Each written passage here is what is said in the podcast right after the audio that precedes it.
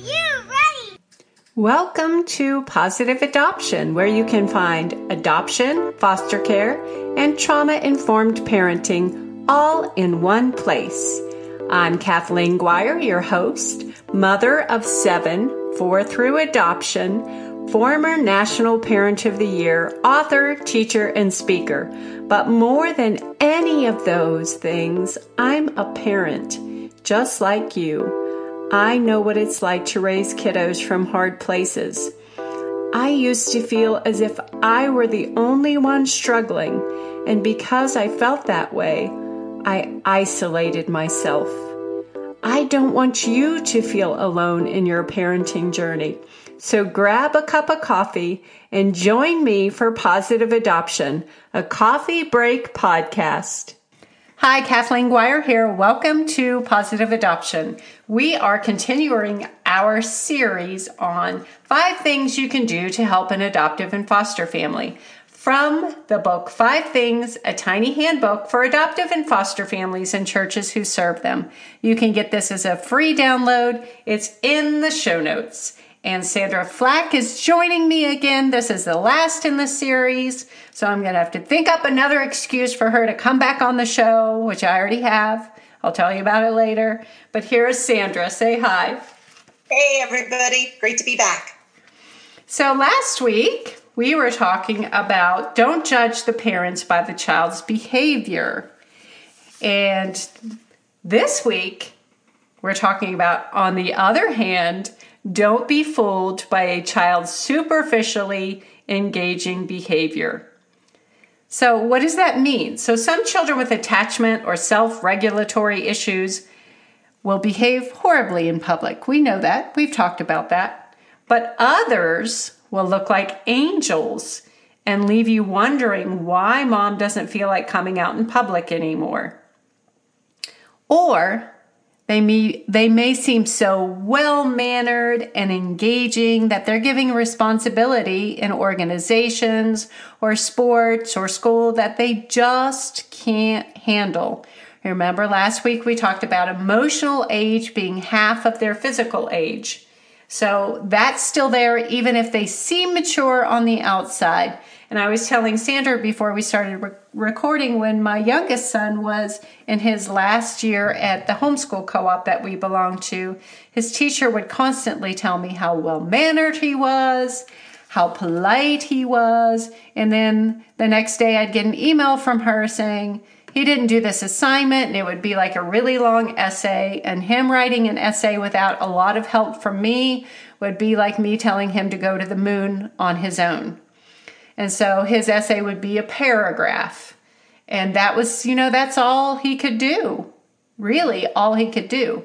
And so we have to be careful about that. You can't think just because a child has a great personality and they're engaging, if they've had trauma, they may not be able to live up to whatever you think they can do. And I'm not saying that in a bad way. I'm saying that if you keep that expectation in mind, then you'll be able to help them more in the long run.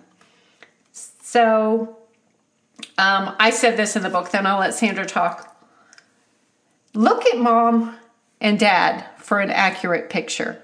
Talk to them, ask them some questions. And that was one of the things I did with this particular teacher, which didn't really stick with her, but I did it and it was the right thing to do is explain to her Yes, he is very well mannered. Yes, he's quiet, he's polite, but he is not comprehending what you're talking about in class because he's in survival mode. So, yes, he's being polite and kind and smiling, but when he gets home and I ask him what the assignment was, he doesn't know because he didn't understand what was going on. So, ask the parents, talk to them, and then look at look at them at the parents actually the mom, for instance, is she haggard? Is she slurping her second cup of coffee an hour into a field trip? Do her eyes keep darting towards the child as if she's unsure of what the child is going to do? Um, does she have the worry hunch? Is she too perfect looking? Hair, makeup, clothes as if she's covering up and trying to hide herself? Or better yet, ask her and be firm and wait for an honest answer.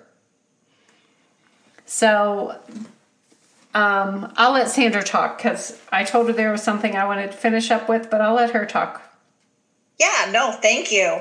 Um, I was thinking about how you said that, um, you know, we can tell, we all are used to seeing our kids who don't behave appropriately out in public, so we expect frazzled moms.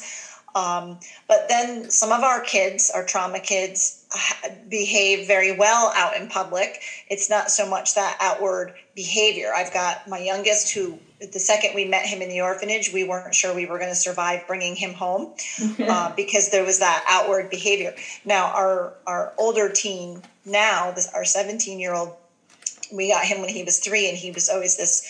He he was just this cute crooked little boy. Like he had severe scoliosis, so his spine was crooked. When we first adopted him, he had crossed eyes. He's had multiple surgeries on all those things, but he just had, he attached wonderfully. He didn't have any outwardly um, disruptive behaviors, uh, and he had this dynamic personality. And I'll give you an example because this was like something that would happen all the time. He must have been maybe maybe 10 uh, we were going to be traveling to Florida. We were at the airport at our gate waiting for them to start boarding the plane.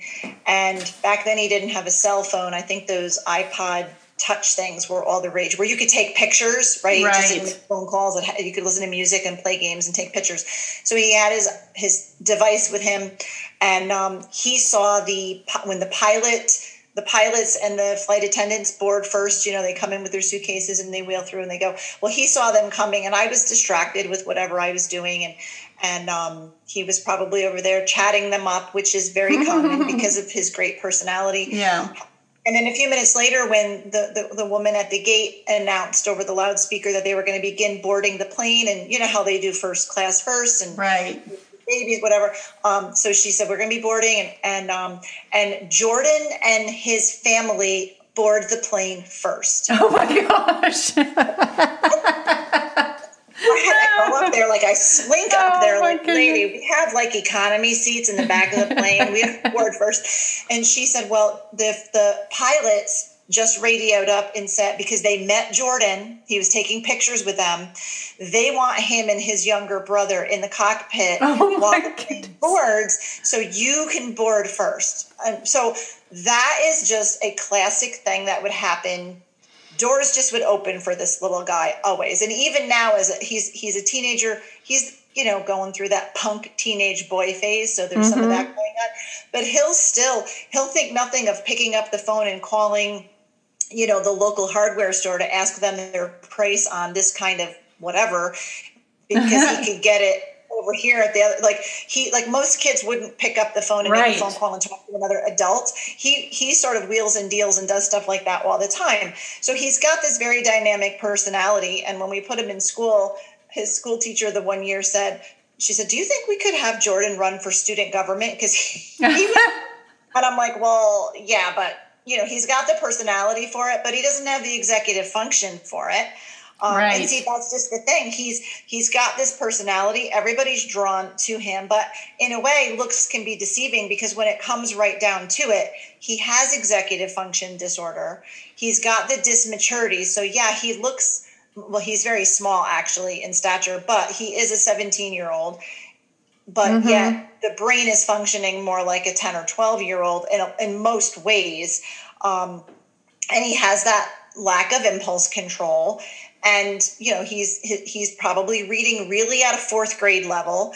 So then you put him in situations that are that are for older individuals for the typical 17 year old or a little bit older and he really can't navigate them well like when we had him in vocational training school he got in a lot of a lot of he was getting into trouble um, because he was became a follower because mm. he hmm. wanted to run with the big dogs he wanted to be with the cool kids um, and because of his history um, and FASD he's got that propensity toward addictions so when he was, they, they introduced him, the kid, the older boys up there introduced him to vaping. Mm. And he thought he was looking like, but yet, you know, from a health standpoint, not only is that horrible for anybody to do, but right. because of his scoliosis, one lung is actually smaller than the other, the way his rib cage grew.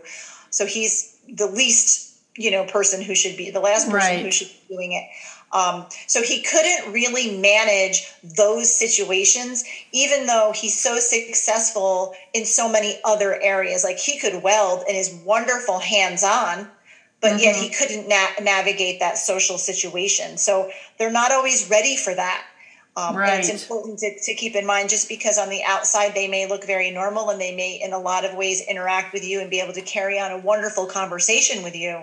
That doesn't mean that they can really handle these bigger responsibilities. Right. And that's why, you know, I advise you to look to the parents Talk to the parents because we're not saying these kids are bad or wrong or shouldn't be given any responsibility, but just because they have superficially engaging behavior and they have a great personality, there's a reason for that. God is going to use that, but that doesn't mean they need to run for student government. And, you know, I was explaining about my youngest, I spent that whole year of school every single week going back and forth with this one particular teacher. Even though I'd explained to her that he didn't understand it every week. He's so good. He's so great. And actually, she called me one week and said, um, I don't want to talk to you about Rafael. I would like to talk to you about another student that I'm really concerned about. And I was like, hey, wait a minute here.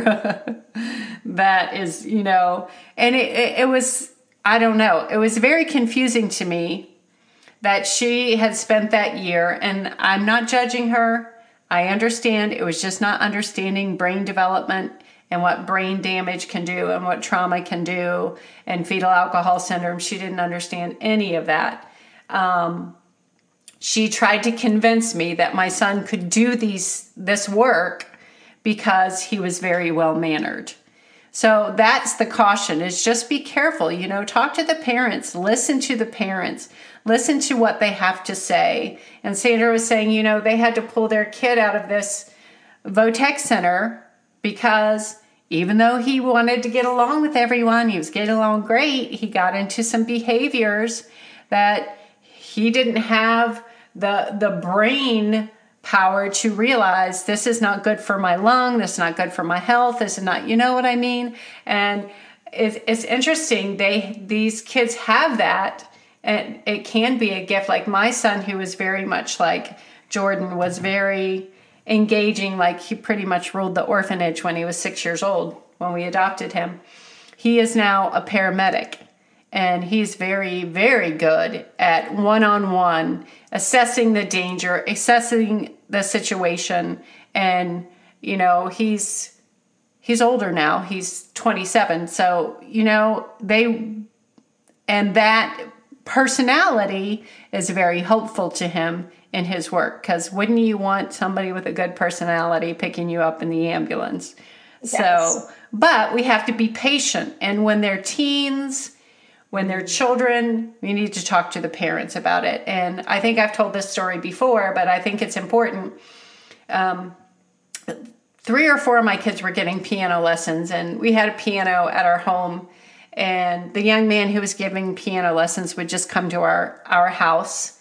And um, we had to stop doing that because my daughter, with her superficially engaging behavior and not knowing where to draw the line, when he would come over, she learned nothing about the piano. She couldn't do, she wouldn't practice, but she would jump on his lap and treat him like he was dad. Mm. And he was kind of uncomfortable with that, and I was uncomfortable with that. So we had to change the location of our piano lessons, and um, that worked a lot better. And so those kinds of things, it's like we're constantly, as as parents in general, but especially as adoptive and foster parents, we're constantly learning new things about our kids and trying to arrange the environment for their success. So if you think we're saying this about the superficially engaging behavior because we want to change our children's personalities, that's not true. But we want to make their environment successful for them and we want them to succeed and we want them to have responsibilities that they can have success in and not feel like a failure in. Because who wants to be at a meeting and be like, you know, well, uh, Kathleen, she's really, she's a happy person. She's happy go lucky. She's always giving us good suggestions. So we're going to put her in charge of everything and then find out that she can't do any of them. Who wants to be in that position? And we don't want our kids to be in that position. So, do you have a final thought before I do this last little thing? I was just thinking that I know that it can sound like you and I have all of this experience and, and, and know all of this stuff, but it's because we have lived experience of probably, gosh, I think 25 years worth of lived experience for mm-hmm. myself. Yeah. Um, combined with yours where we've parented and we started we i think we both started off really having no clue right. how to parent children with trauma histories. And we got a lot of on the job training and then we also got a lot of trauma training and, and, and, different things that we've learned along the way. So we're speaking from our experiences but not as we did it all the right way. And so you should listen to us we did it all the wrong way first. Yes. What worked. And just sharing that with with all of you so that maybe you could make less mistakes as you go. Not that you're not going to make any because i still make mistakes. I still have two teenage boys at home.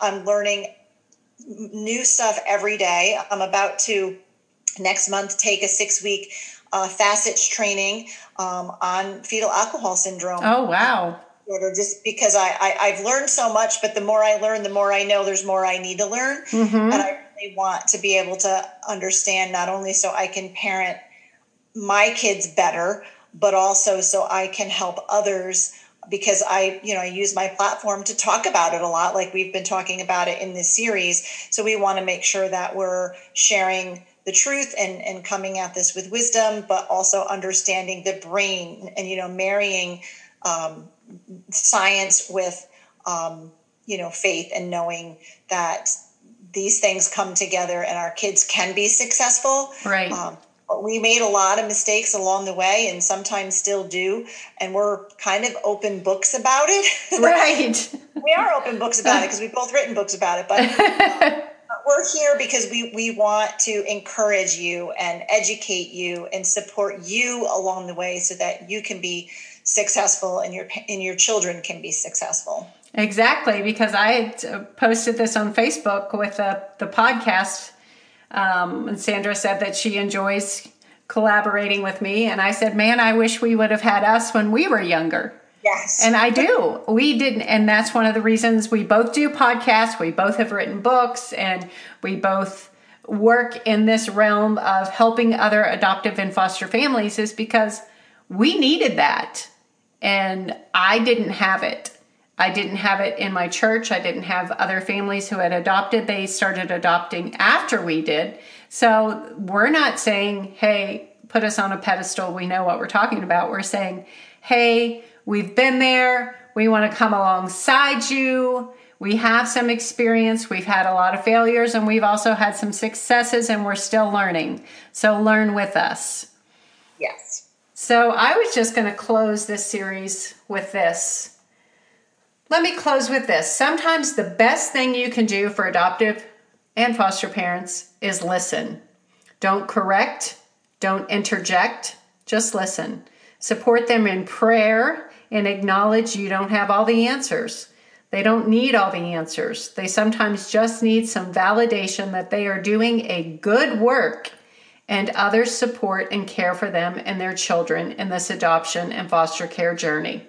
Adoption is not for the faint of heart, it's for the courageous. Adoptive and foster parents are the bravest people I know because they do it afraid. And they follow in the footsteps of our Heavenly Father, building the family through adoption. So I thank you for joining us for this series, and um, I will be sharing an interview with Natalie. What's Natalie's last name? Natalie Vecchione of FASD Hope. See, that's why Sandra's here. I will be sharing an interview with her, and then we'll move on to another subject matter. And we have exciting things coming. So make sure that you join us, and I will see you next week on Positive Adoption. Bye. Thanks for listening to Positive Adoption. Make sure you subscribe on thewholehouse.org to receive your gift of five things a tiny handbook for foster and adoptive families and receive a monthly newsletter plus updates when new books or courses are released. Please subscribe to the podcast on iTunes, Podomatic, Spotify, or YouTube and leave a review so others can find positive adoption and know the value of the show.